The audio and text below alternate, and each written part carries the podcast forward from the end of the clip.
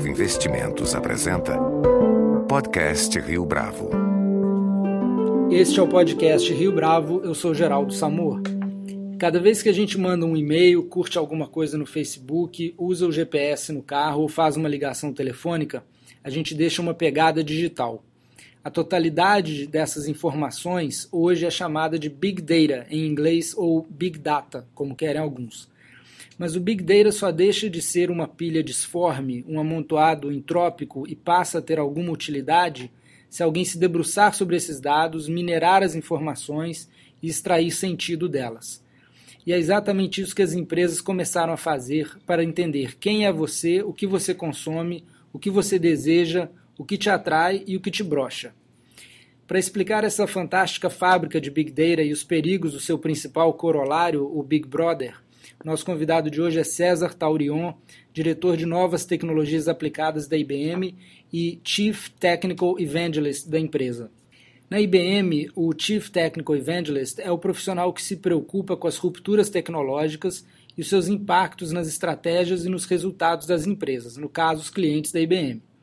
Ele dissemina conhecimento e participa de projetos inovadores que demonstrem a importância de um novo conceito ou uma tecnologia para a empresa obter vantagens competitivas. O César está há 11 anos e meio na IBM e nenhum dia tem sido igual ao outro. César, um prazer tê-lo conosco. O que é Big Data? Eu expliquei direito? Quais são suas aplicações? Ok, Geraldo, legal estar aqui com você, o pessoal que está nos ouvindo. Uh, Big Data, que você disse muito bem, e eu vou falar às vezes Big Data ou Big Data, me perdoe a variação, mas basicamente é dar um tratamento mais inteligente a esse volume de dados. Eh, se nós olharmos a sociedade industrial e compararmos com a sociedade de hoje, na sociedade industrial o grande motor era o combustível, era o petróleo. Mas ele só tinha utilidade não lá no poço, mas nas bombas de gasolina transformado em combustível. A mesma coisa com os dados. Não adianta eu ter bilhões de dados se eu não os tratar, não os analisar e tirar conclusões, tomar decisões, fazer análises com eles. Esse é o valor do Big Data. Então, nós estamos falando de um conjunto de dados cada vez mais imenso, maior, hoje nós estamos gerando em torno de 2,5 quintilhões de dados, de bytes, por dia. Esse é o volume gerado pela sociedade. No mundo. No mundo. E isso, uh, para a gente ter uma ideia, é um crescimento exponencial para termos uma percepção do que nós estamos falando, 90% dos dados digitais que nós temos hoje foram gerados nos últimos dois anos. Se nós imaginarmos esse volume de crescimento, no final da década nós estamos falando aí de, de talvez de outras siglas que a gente não tenha nem inventado hoje. É um caminhão de zeros de informações. E essas informações são realmente volumosas, mas também de uma variedade muito grande. E aí entra um conceito muito interessante de Big Data ser considerado 4 mais 1 vezes. O primeiro V é exatamente o volume. Nós estamos falando aí de 2,5 quintilhões hoje. Um Twitter gera 12 terabytes de mensagens e fotos por dia, quer dizer, um volume muito grande. O segundo é a variedade desses dados. Nós temos dados dos sistemas corporativos, dos sistemas departamentais, temos dados das mídias sociais e temos dados sendo gerados pelos objetos, os veículos começando também a gerar informações, sensores gerando informações e assim por diante. Um outro V é, importantíssimo é a velocidade. Muitas vezes eu preciso, por exemplo, na tomada de decisões de compra e venda de ações, milissegundos é fundamental, é, vale bilhões em termos de, de movimentação financeira. Então, a velocidade torna-se importante. Quanto mais rápido uh, eu conseguir analisar, tratar e tomar decisão sobre um fato, uma informação gerada, isso tem realmente um significado importante.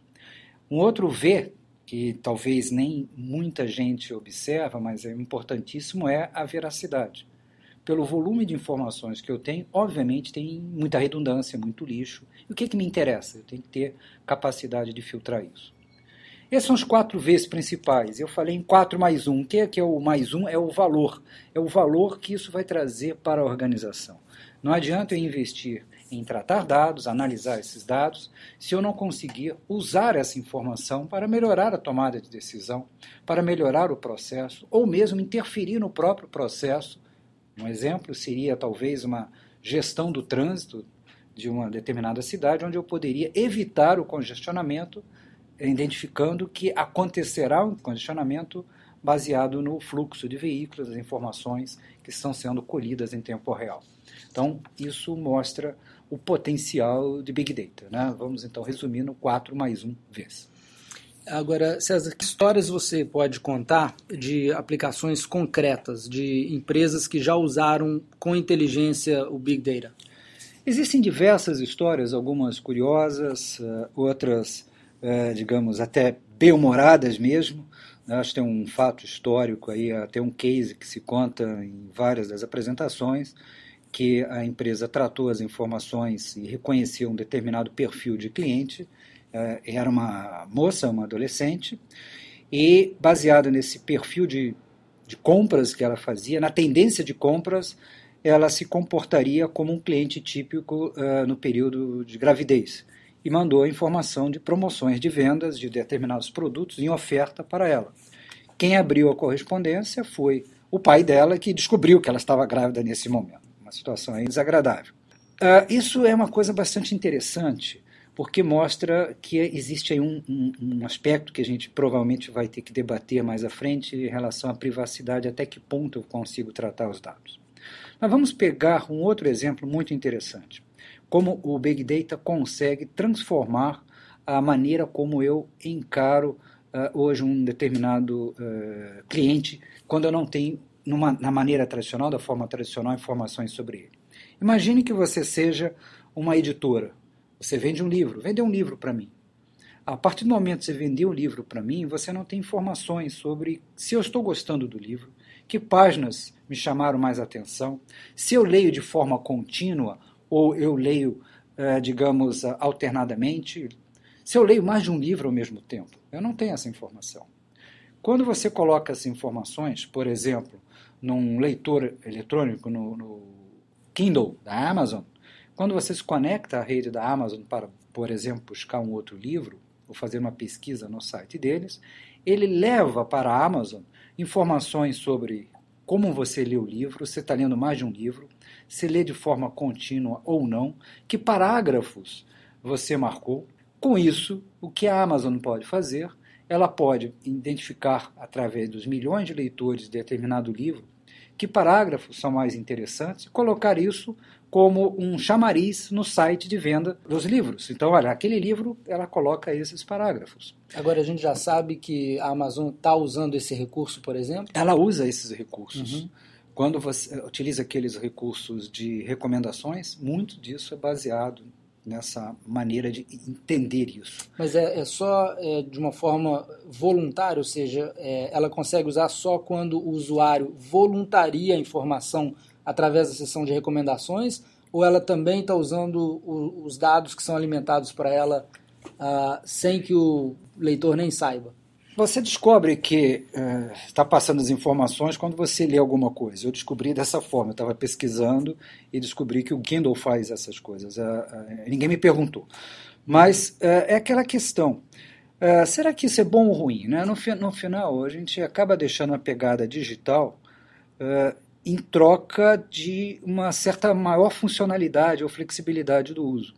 Eu gosto que a Amazon me indique livros. Eu, por exemplo, curto muito livros sobre a Segunda Guerra Mundial, até colaboro sobre esse assunto no Wikipedia, volta e meia coloco alguns comentários, e atualmente eu estou fazendo um, um, quase que um estudo sobre a Guerra do Pacífico, que é uma guerra que me chamou muito a atenção, eu tinha lido muito sobre a Guerra da Europa. E à medida que eu vou lendo os livros, uh, eu estou seguindo a campanha do Pacífico, batalha após batalha, quando eu termino um, eu busco outro. E a Amazon já me indica uma série de livros muito próximos do que eu quero ler. Então ele já me facilita, eu não preciso nem muito pesquisar. Ele diz: olha, já que você acabou de ler esses livros, esses outros são interessantes para você. E eu dou uma olhada, uma pesquisada, vejo os comentários de outras pessoas sobre aqueles livros e uh, os trago para o meu Kindle. Então isso me facilita. Então, eu não me importo, pessoalmente, em passar as informações dos livros que eu estou lendo e como eu estou lendo, para que ela, a Amazon me ajude a escolher os outros livros, que estão bem alinhados com o que eu quero. Então, essa troca de passar informações versus a funcionalidade é um balanço que a gente tem que fazer. No meu caso específico, no, uh, da leitura de livros, é bastante positivo. Nós vamos falar mais de privacidade, mas como é que os governos e o terceiro setor, as ONGs, estão usando o Big Data hoje? Tem algum caso interessante? Isso é, é muito, é muito curioso e instigante. Né? Uh, Big Data permite você saber muito sobre cada pessoa.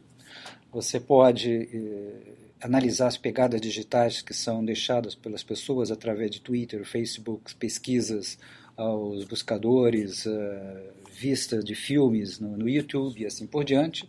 E com isso você consegue fazer análise uh, do perfil dessa pessoa.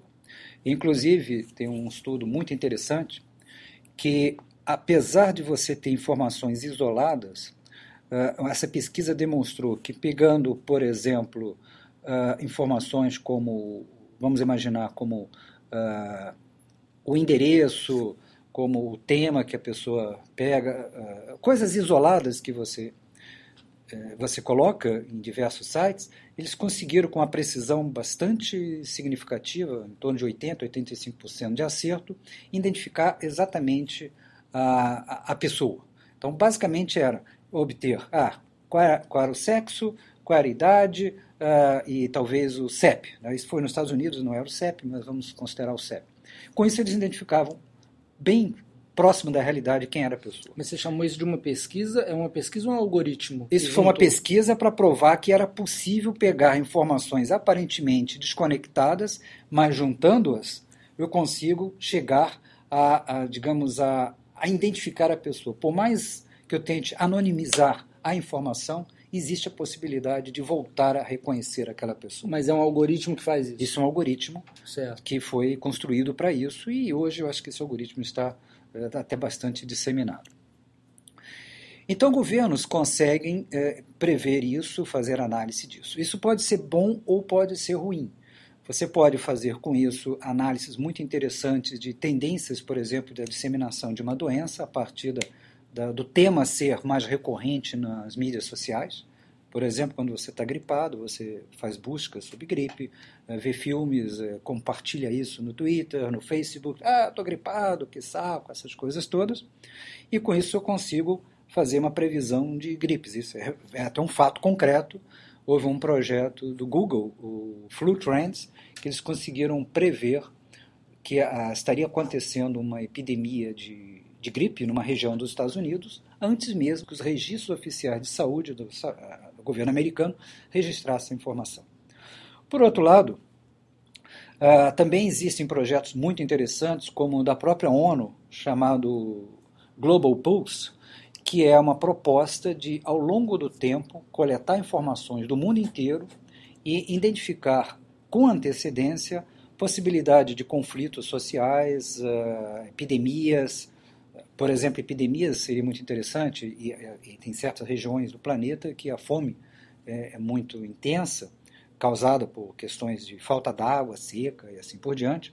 Então, coletando dados dos sistemas meteorológicos, dados uh, de, de, de, informações que são compartilhadas por determinada sociedade, determinado país, é bastante provável, e a ONU já está conseguindo mostrar isso na prática, que você consegue prever que vai acontecer uma uma maior extensão do período de seca numa região, as chuvas não virão na época adequada, e isso permite à ONU criar medidas preventivas para evitar que aconteça essa situação. Então, esse é um lado positivo. O lado negativo é que se eu tenho informações também sobre comportamento das pessoas, eu posso monitorar o comportamento dessas pessoas e identificar o viés político, o viés, eh, digamos, ideológico e dependendo do governo, se não houver leis claras em relação a isso, tomar medidas que talvez não sejam medidas mais democráticas possível. Então, como a energia nuclear pode ser boa ou ruim, dependendo como nós a usamos, uh, todo esse imenso volume de dados, o Big Data, pode ser bom ou ruim, de acordo com nós uh, os utilizamos. Você citou o exemplo do uh, Flu Trends do Google uh, como uma tentativa bem sucedida de prever epidemia de gripe, né? Mas isso é uma iniciativa do Google. É, existe alguma iniciativa de governos nacionais por exemplo, se isso tivesse sido feito pelo Centers uh, of Disease Control dos Estados Unidos, é, teria sido uma, uma iniciativa governamental. Tem algum case clássico assim de algum governo que já está usando a Big Data muito bem? Uh, sim, né? tem até uns que começaram a surgir notícias aí do governo americano fazendo análises né, de que talvez não fossem as mais adequadas, mas é um exemplo típico de Big Data. O que é que eles fazem? Eles correlacionam uma série de informações sobre determinadas pessoas que eles acreditam sejam suspeitos e com isso eles fazem análises preditivas para identificar se aquilo faz parte de uma uh, eventual tentativa de terrorismo no futuro ou não. Quer dizer, isso é um exemplo típico de Big Data. Ele, esse programa da NSA uh, ah, será o programa mais bem sucedido de análise de Big Data até hoje? Eu não sei se será bem sucedido, porque por mais que você consiga analisar dados, sempre escapa algumas coisas. Eles, por exemplo, não identificaram a possibilidade e o atentado de Boston. Então, não é 100% perfeito. Eu acho que ainda estamos no início do processo de aprendizado. O volume de dados é gerado de uma forma muito grande e a cada dia geramos mais e mais informações, mas é muito difícil você fazer análises em relação a isso. Por exemplo, as, muitas empresas começam a olhar a possibilidade de, de, de sentir a, a, a marca a, a, o sentimento do mercado. Percepção de marca? Percepção do mercado em relação à sua marca, percepção da marca, se é positivo ou negativo. Então, são algoritmos que precisam ser bastante evoluídos. Estão começando, mas temos que evoluir. Quem já está fazendo isso, César? Quem está usando isso bem? Uh, algumas empresas nos Estados Unidos uh, de varejo estão fazendo isso. Uh, e é interessante porque o que, que significa isso? Eu tenho que olhar e aí acho que é um parênteses interessante. Quando você tem, uma, digamos, uma empresa de varejo, que relaciona com clientes, ou banco, ou empresas aéreas, que você se relaciona bem com os clientes e precisa se relacionar com clientes, você muitas vezes tem as informações é, que você troca diretamente com ele, através dos sistemas corporativos. Então você sabe quando você está vendendo, está vendendo, se ele é um cliente bom, um cliente ruim, mas as informações ou opiniões sobre você não estão nos sistemas corporativos. E o sistema corporativo registra as vendas que foram efetuadas, mas as não vendas ele não registra. Onde estão isso? Provavelmente nos comentários, no Facebook, no, no, Twitter. no Twitter e assim por diante. E você consegue ter medidas mais inteligentes. Vamos pegar um exemplo? Eu, empresa aérea, eu vou citar o nome que foi um caso real, então esse é um caso pessoal. Eu há anos e anos, eu, eu vou muito, viajo muito. Tenho o azul Safira, tenho o, o diamante da Gol e o vermelho Fidelidade. Por várias razões, inclusive é, questões é, de, de agenda, durante esse último ano eu viajei menos pela TAM. E eles me baixaram de vermelho para azul. Se eles olhassem a retrospectiva, desde o início da, que eu comecei a voar com a TAM, 15 anos atrás, eu sempre fui vermelho. Um ano que eu deixei de ser, eles me baixaram para azul. Quer dizer, uhum. o histórico não contou. Eles poderiam ter identificado, espera aí, o que, que aconteceu de diferente esse ano? Se entrasse em contato comigo, iam ver algumas coisas e talvez disser o seguinte, puxa vida, esses 15 anos você foi vermelho, esse ano você foi baixado para azul, puxa vida, vou te premiar uh, em recompensa por esses 12 anos e, e vai conseguir um cliente muito mais satisfeito. Não, é simplesmente pegar a informação, entrou no algoritmo, ah, não voa tanto, cai. Uhum. Não é assim que se faz. É puni se foi punitivo. Foi punitivo. Agora, se eles pegarem as informações, eles conseguem ter outras uh, ideias sobre quem é o cliente. E aí surge um conceito que eu acho que muito interessante, que é o capital social. Você lida, de maneira geral, o cliente num capital muito econômico você é um bom ou mau cliente pelo, por exemplo, um banco, pelo número de trans, volume de transações que você faz com ele. Aí eu tenho uma conta de mil reais. Talvez não seja um grande cliente. É, se não atender bem ele, eu vou perder mil reais de, de, aplicação média. Isso não vai fazer muita diferença no resultado do, do, do mês para o gerente da conta. Mas, embora eu tenha apenas mil reais, eu tenho 10 mil seguidores no Facebook e 15 mil no Twitter. Rapidamente eu posso disseminar uma má uh, uh, uma informação, digamos, de um mau atendimento para milhões de pessoas. As conexões equivalem. Você acabou de descrever o maior risco para o mundo corporativo. O maior risco do mundo corporativo, quer dizer, exatamente ignorar esse capital social. Então, quando uh, aconteceu isso, eu comentei, olha, acho que o algoritmo da, de, de cartão fidelidade da, da, empresa não é muito inteligente. Isso se disseminou, muita gente comentou, é assim mesmo, ah, e assim vai.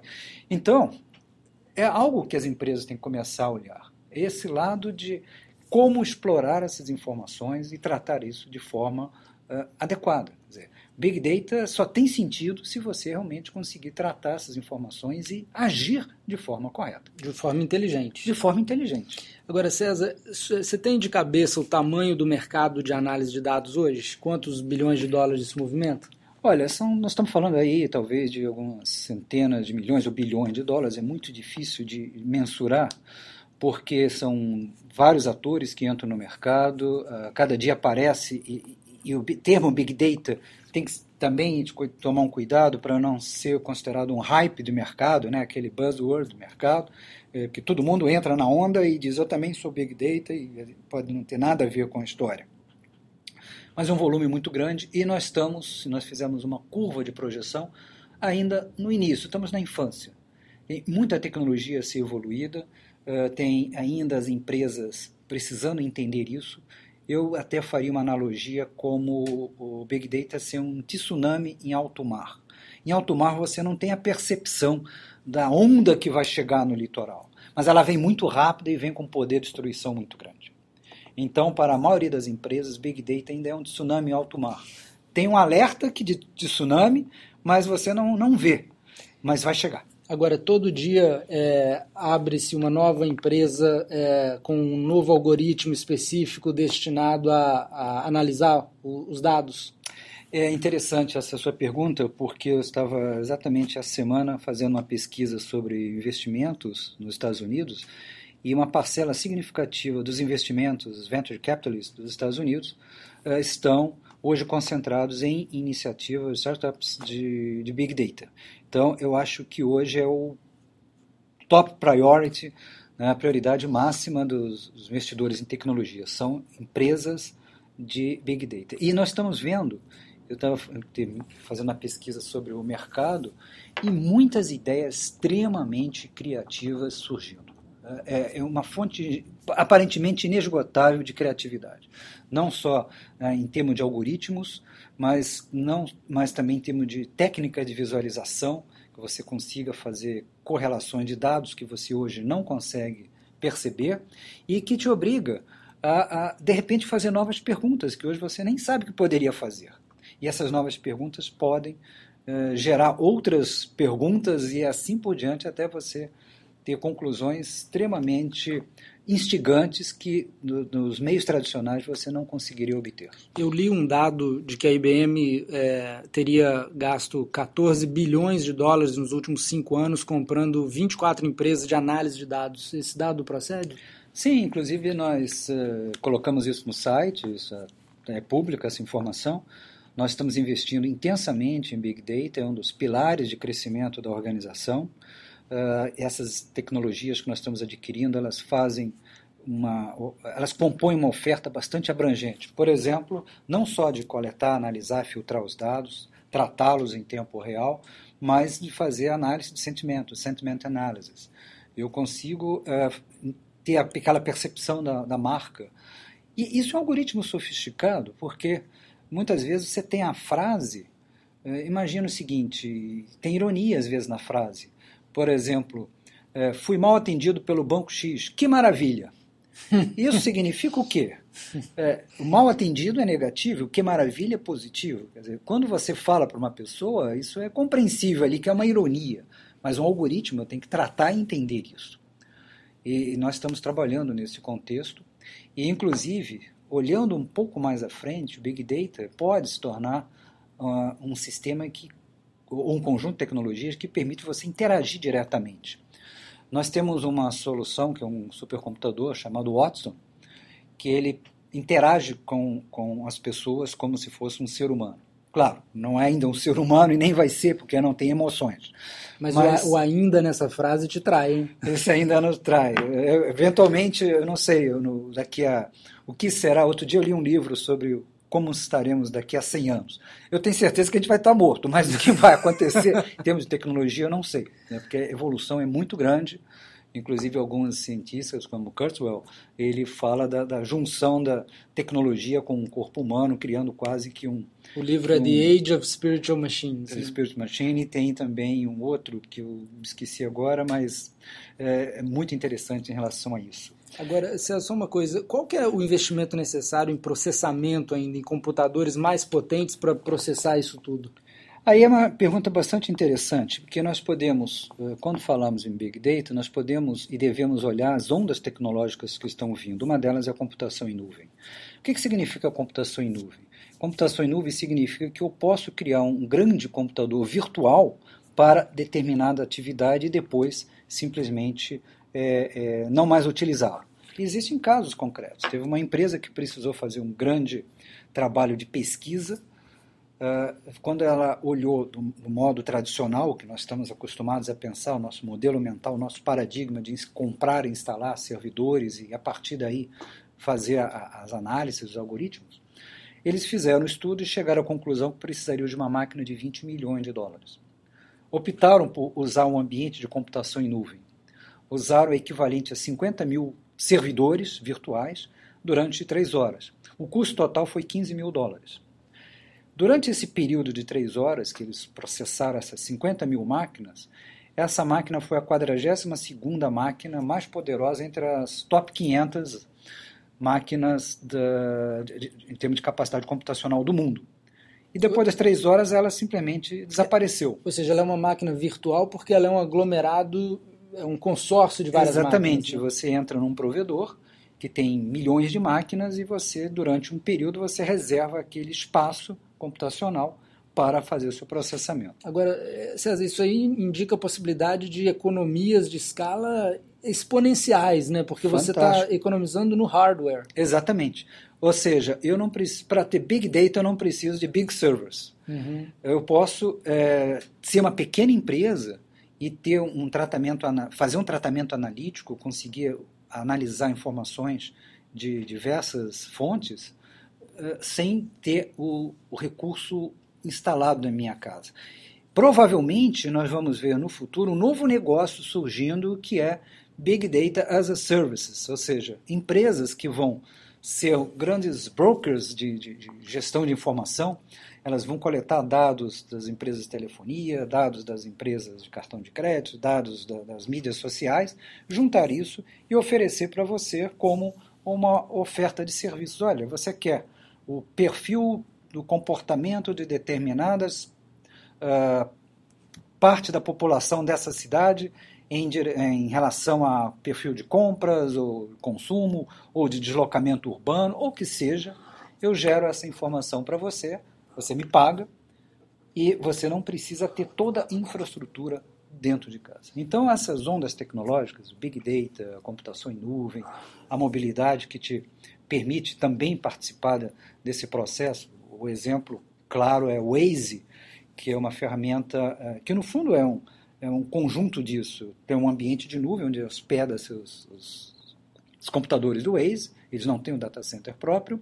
É, é a comunidade como um todo passando informações, dizendo ah, como é que está o trânsito em determinada situação, além das informações sobre a região. Então, ele junta Big Data, junta Cloud Computing, junta mobilidade. E essas ondas tecnológicas juntas é que vão transformar a maneira como nós encaramos e utilizamos a tecnologia da informação nos próximos anos. O César, o, o, avanço do Big Data também é o avanço do Big Brother, né? Aquela profecia orwelliana de que um dia a gente vai saber, alguém vai saber tudo sobre a sua vida.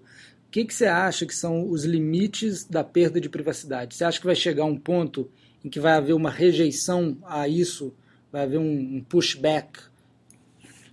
Eu acredito que nós estamos é, num processo inicial de descobrir todas essas coisas. Né? Os conceitos de privacidade também eles são fluidos, não são rígidos. Eu, eu entendo que grande parte dos conceitos de privacidade que nós temos hoje são é, quase que frutos da, da, dos últimos séculos, principalmente a partir da revolução industrial, da sociedade industrial. Antigamente não havia muito isso, você tinha banheiros coletivos, a privacidade não era uh, tão, é, digamos, é, sacramentada como hoje. E nós já observamos, a, a própria geração digital ela tem conceito de privacidade diferente da geração imediatamente anterior. Eu, na, quando era adolescente, não, não ficava divulgando para todo mundo com quem eu estava saindo naquele momento. E hoje é comum, você está ficando com alguém, você divulga, coloca foto né, de uma forma muito interessante e rápida. Tem até um site, eu não me lembro agora o nome dele, mas que é, ele compartilha, quer dizer, você acabou de, de, de, transar, você coloca lá que transou, que posição, se gostou, se não foi legal, e você tem através do Google Maps, ele tem uma interface interessante que mostra quem está transando mais em cada momento do mundo. Eu não sei a aplicabilidade disso, mas você pode chegar e dizer, olha só o pessoal da República Tcheca como está hoje ativo, né? O que será que houve? Acredite em mim, tem muita aplicabilidade. então, então, os limites de privacidade são bastante fluidos. Eu acho que nós vamos redesenhar isso. Algumas coisas talvez sejam mantidas privadas, outras não, mas um conceito de privacidade por si como estamos hoje, ele vai é, é, vai se modificar. A legislação também vai ter que ser repensada em relação a isso. Conceito de soberania de dados tem que ser repensado. Existe todo um novo, digamos, conjunto de desafios. Mas por que isso? Porque se nós observarmos essa, esses conceitos que nós estamos falando de big data, de eh, cloud computing, a própria mobilidade, o volume que está, nós estamos falando de coisas muito recentes. Há 10 anos atrás não tinha iPhone, há 10 anos atrás não tinha o iPad, não tinha Facebook, não tinha Twitter, não tinha nada disso. E hoje faz parte do, do nosso mundo. Então, a evolução tecnológica é tão rápida que os, os conceitos uh, uh, ainda não são bem absorvidos, não foram, e a legislação e as, digamos, as proteções e os, os argumentos contrários de defesa ou as políticas de segurança, elas são preparadas e voltadas para o paradigma anterior. Nós estamos mudando o paradigma e tentando resolver os desafios desse novo paradigma, criados por esse novo paradigma, à luz das soluções do paradigma anterior. Não funciona. Nós temos aí um gap a ser resolvido nos próximos anos. César, deixa eu colocar a máscara do Anonymous para fazer a próxima pergunta. Ok. É, os governos têm capacidade de usar o Big Data porque os governos têm é, recursos quase ilimitados para isso, frequentemente recursos secretos para isso. Ah, esse negócio não vai custar tanto quanto a gente acha, pela capacidade que você falou de você consorciar várias máquinas para fazer um processamento pesado. Ah, mas o que é acessível aos governos também é acessível àqueles que se opõem aos regimes estabelecidos. No exercício de futurologia, você acha que na frente a gente vai ter verdadeiras guerras cibernéticas entre aqueles que se opõem aos regimes e os regimes ah, por conta é, da bisbilhotagem? É, esse é um ponto muito interessante. Eu acho que o modelo que nós temos hoje das organizações, os modelos políticos, eles, em grande parte, nós, foram construídos, né, principalmente a partir da, da sociedade industrial. Nós, Vamos, vamos pegar as organizações, as empresas, modelo hierárquico. Isso é típico da sociedade industrial, você tinha linhas de produção, horários de trabalho. Na economia criativa, na economia da, da sociedade digital, esses modelos não, não têm mais sentido. Por que, que eu tenho que trabalhar de 8 às 5 no escritório? Eu posso trabalhar de qualquer ponto do, do, onde eu esteja. É, você dizendo, então, a, o, a, hierarquia corporativa e a representação política, como é feita hoje pelas instituições que estão aí, está tudo condenado. Simplesmente está tendendo a desaparecer. Eu, é, é, eu vejo isso como. E as crises que nós estamos vendo, em todos os aspectos, são sintomas claros de, de doença. a gente vê isso quase que vivendo por aparelhos. Se desligar o aparelho, morre. Só que não sabemos bem como é que vai ser o novo modelo, nós estamos aprendendo.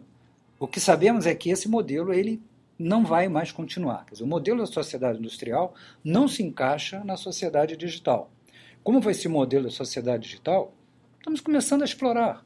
Alguns setores foram brutalmente afetados. Por exemplo, vamos pegar um enciclopédia. Uh, não se vende mais enciclopédia tradicional, você tem a Wikipedia. A Wikipedia foi e é feita por pessoas comuns, não são por doutores ou PhDs, e a qualidade é tão boa quanto as outras uh, enciclopédias. Isso é uma ruptura até de pensamento. Fala, falando de uma outra obsolescência, você disse recentemente que os institutos de pesquisa, uh, nos modos como eles são estão aí hoje, são tão descartáveis quanto os partidos políticos, a, a Uni. Uh, por quê? Repara o seguinte: se você consegue ter uma análise é, em volume significativo do comportamento das pessoas, da opinião das pessoas, você consegue quase que ter uh, uh, a eleição, não precisa nem fazer a eleição. Estou brincando nesse sentido, mas uhum. é, é uma, o volume é muito grande. Né? A eleição é todo dia em tempo real. Exatamente. Estou acompanhando isso em tempo real. Então, por que, que eu vou fazer uma pequena amostragem de algumas pessoas uh, se eu tenho capacidade de olhar a sociedade como um todo? Vamos pegar uma mídia social como o Facebook como exemplo eventualmente daqui a 10 anos talvez nem sobreviva mais, mas a, a, ideia de colaboração, de compartilhar, nós estamos vendo isso em todos os aspectos hoje da nossa sociedade, faz parte do nosso dia a dia. Mas o Facebook já é o terceiro país do mundo em população. Você tem a China, tem a Índia, tem o Facebook, mais de 1 bilhão e 200 milhões de usuários. A maior parte deles entra diariamente na, na, no Facebook. São compartilhados 700, 800 mil posts por minuto então, isso dá uma amostra significativa do que a sociedade está pensando. Então, quando agora uh, surgiram as manifestações, eu já estava observando, uh, pelo próprio fato de eu ser um entusiasta disso e pesquisar esse assunto. Entusiasta de mídias sociais. De mídias sociais, uh, no meu Facebook, no meu círculo de relacionamento, que as críticas eram muito grandes em relação ao que foi levantado nos cartazes, corrupção e assim por diante. Então, quando o gatilho foi disparado, os 20 centavos, na verdade é bilhões, 20 centavos, não foi, para mim, não foi uma surpresa. O gatilho que eu não sabia qual seria, não, não deu para identificar. Mas, mas, o caldo de cultura estava lá. Mas estava lá, estava lá. Então foi perfeitamente compreensível. E por que a perplexidade dos políticos, dos sindicatos? Porque eles faziam pesquisas completamente alienadas. Quem é o seu candidato a presidente? Não era isso que interessa que interessava, e está levantado nos cartazes, não é fulano ou beltrano ou partido, é, é a corrupção, é a, a questão da saúde, uh, será que a aplicação em elefantes brancos para alguns jogos de futebol compensa o desvio de dinheiro em relação a, a não construir hospitais? Esses são os anseios e os questionamentos da sociedade, que não tem nada a ver quem é o candidato ideal ou o preferido a presidente. Então estava se fazendo as perguntas erradas, enquanto a sociedade estava aqui pulsando outras, outras questões. Então o Instituto de Pesquisa, se analisasse o comportamento da sociedade nas mídias sociais, teria uma ideia muito mais clara dos problemas que estavam sendo já é, germinados, já estavam sendo cozinhados, e conseguiria é, prever essas indicações. Então, quando eu falo obsolescência, do modo como eles atuam hoje, se eles se reinventarem e passarem a entender através da, da exploração das mídias sociais, serem big data ou, ou, provedores de big data, eles vão ter um outro caminho a percorrer. Aí bastante positivo. Talvez tenham que se transformar.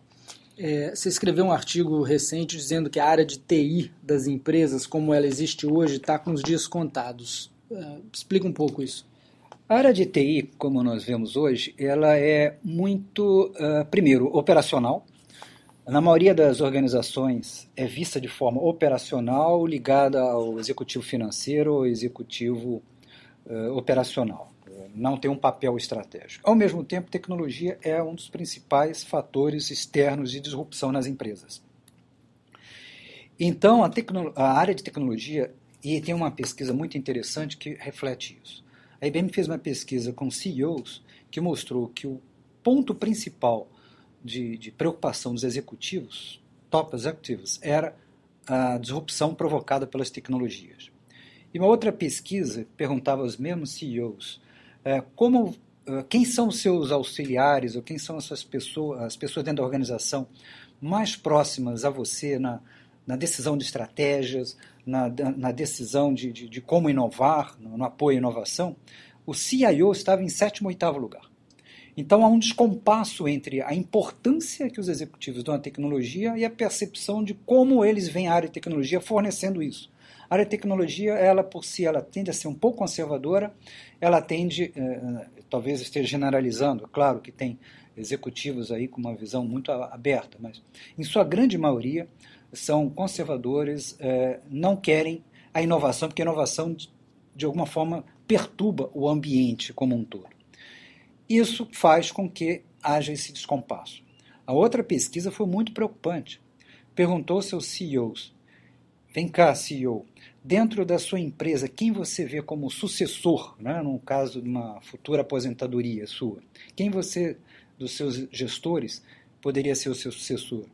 Apenas um em 200 disseram que o CIO seria essa pessoa. Há um descompasso muito grande. Então, a área de TI, como está hoje, ela está desalinhada com a organização. É, mas ela não está sendo prestigiada porque a importância dela não é entendida ou porque a tarefa que ela está executando hoje não é uma tarefa tão importante quanto deveria ser?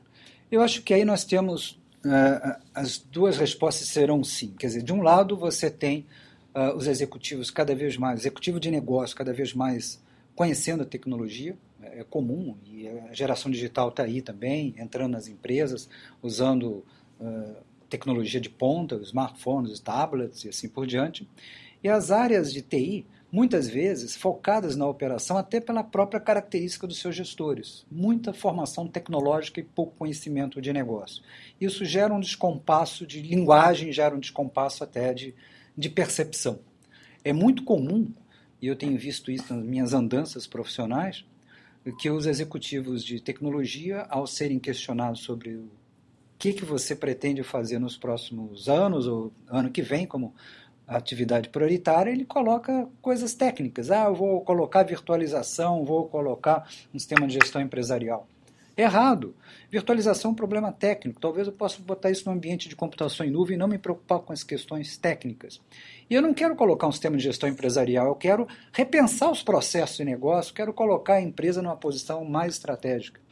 Então a linguagem de negócio não é a linguagem dos executivos então, de então, TI. A área de TI tem que ser reinventada de uma área operacional barra informática para uma área de inteligência barra estratégia. Exatamente. Talvez a posição ideal seja IT and Strategy.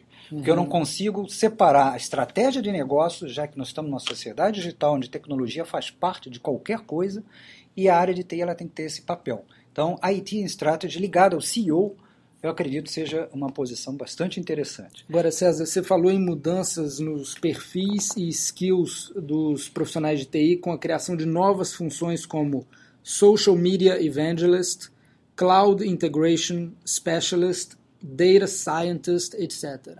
Como é que funciona isso para ser implementado dentro das empresas?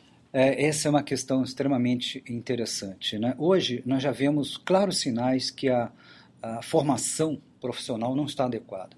O índice de evasão no ano passado dos cursos de ciência da computação aqui no Brasil foi de 83%. Quer dizer, apenas 17 em cada 100 alunos se formam nos cursos ligados à computação. Os, Análise... cursos, os cursos estão muito chatos? é, exatamente. As duas, as duas razões que eu entendo são, é, primeiro, o mercado é aquecido e, segundo, Tirando a, a, parte básica, conceitos de algoritmos, matemática, quando você entra na parte profissionalizante, você está aprendendo tecnologias de uma emenda feita há quatro anos atrás, num curso de quatro anos, de oito anos. Em oito anos, o que nós temos hoje, iPhone, tablet, nada disso existia oito anos. Daqui a oito anos. Então, eu aprendi tecnologias que não vão ser usadas daqui a quatro anos como me formar, são tecnologias de oito anos atrás, não me dá empregabilidade. Então eu vou para a internet, vou para as universidades abertas, como a Khan University e outras, e consigo aprender isso. Então a, a evasão mostra que o ensino está defasado. Então nós precisamos um novo profissional, um novo profissional que, de, que consiga surfar essas ondas. Então vamos pegar, por exemplo, a mobilidade. A mobilidade, você tem um, um dispositivo como um smartphone, que ele tem que ser visto não como mais um ponto de, de entrega da informação. Aí eu tenho um sistema que leva para o laptop leva para o smartphone. Não. Ele tem que ser o que nós chamamos um System of Engagement, onde ele é o ponto de partida dos processos de negócio. Ele tem inteligência suficiente, e aí juntando com Big Data, para entender o contexto onde a pessoa está, quem é essa pessoa, quais são as intenções dela naquele momento. Ou seja, eu posso reconhecer que a pessoa está entrando no aeroporto, já fazer o check-in, não preciso eu mesmo fazer. O sistema conhece isso. E a partir daí dispara todas as ações. Isso leva a uma nova atividade que é como é que eu consigo fazer isso e gerar uma experiência muito positiva para o usuário. E entra o, o, o designer, aquela pessoa que faz o interface de todos esses processos para o que aparece para você no dispositivo móvel. Hoje você não tem essa pessoa dentro da organização. Você entrar num sistema de teclado e mouse, é horroroso as interfaces. Né? Você às vezes tem que levar um dia para entender. Tecla aqui, aperta ali, vários menus. Quer dizer, e, e, quando você pega um iPhone, pega um tablet, não tem nem manual. É, é, é intuitivo. Eu tenho um netinho de 4 anos que ele pega o iPhone, reconhece os ícones, trata quebra lá, passa a senha, ele sabe clicar os números, embora ele não saiba ler, e com os ícones ele brinca com o joguinho, e não precisou ninguém ensinar, não teve a professora ensinando a ele, ele aprendeu sozinho, que é intuitivo. É isso que tem que ser colocado nos sistemas.